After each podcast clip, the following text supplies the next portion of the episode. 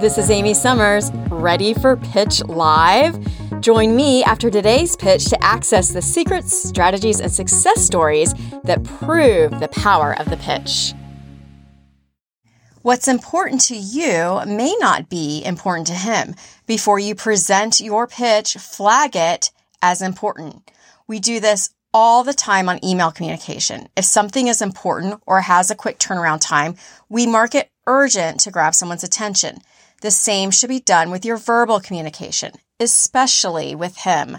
The pitch challenge today if you have something important to say, flag what you are about to tell him as important or something you need his full attention on. You can't use this strategy every time effectively, so don't cry wolf on mundane topics.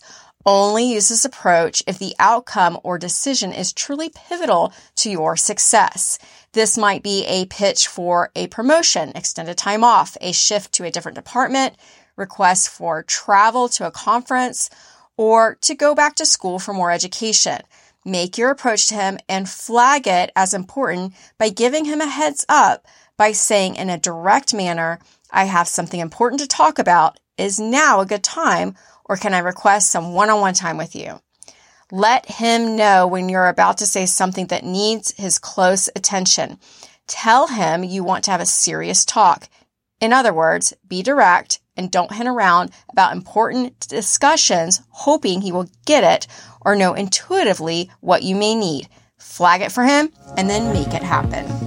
Enjoying the pitch? Then subscribe to the Pitch Live podcast.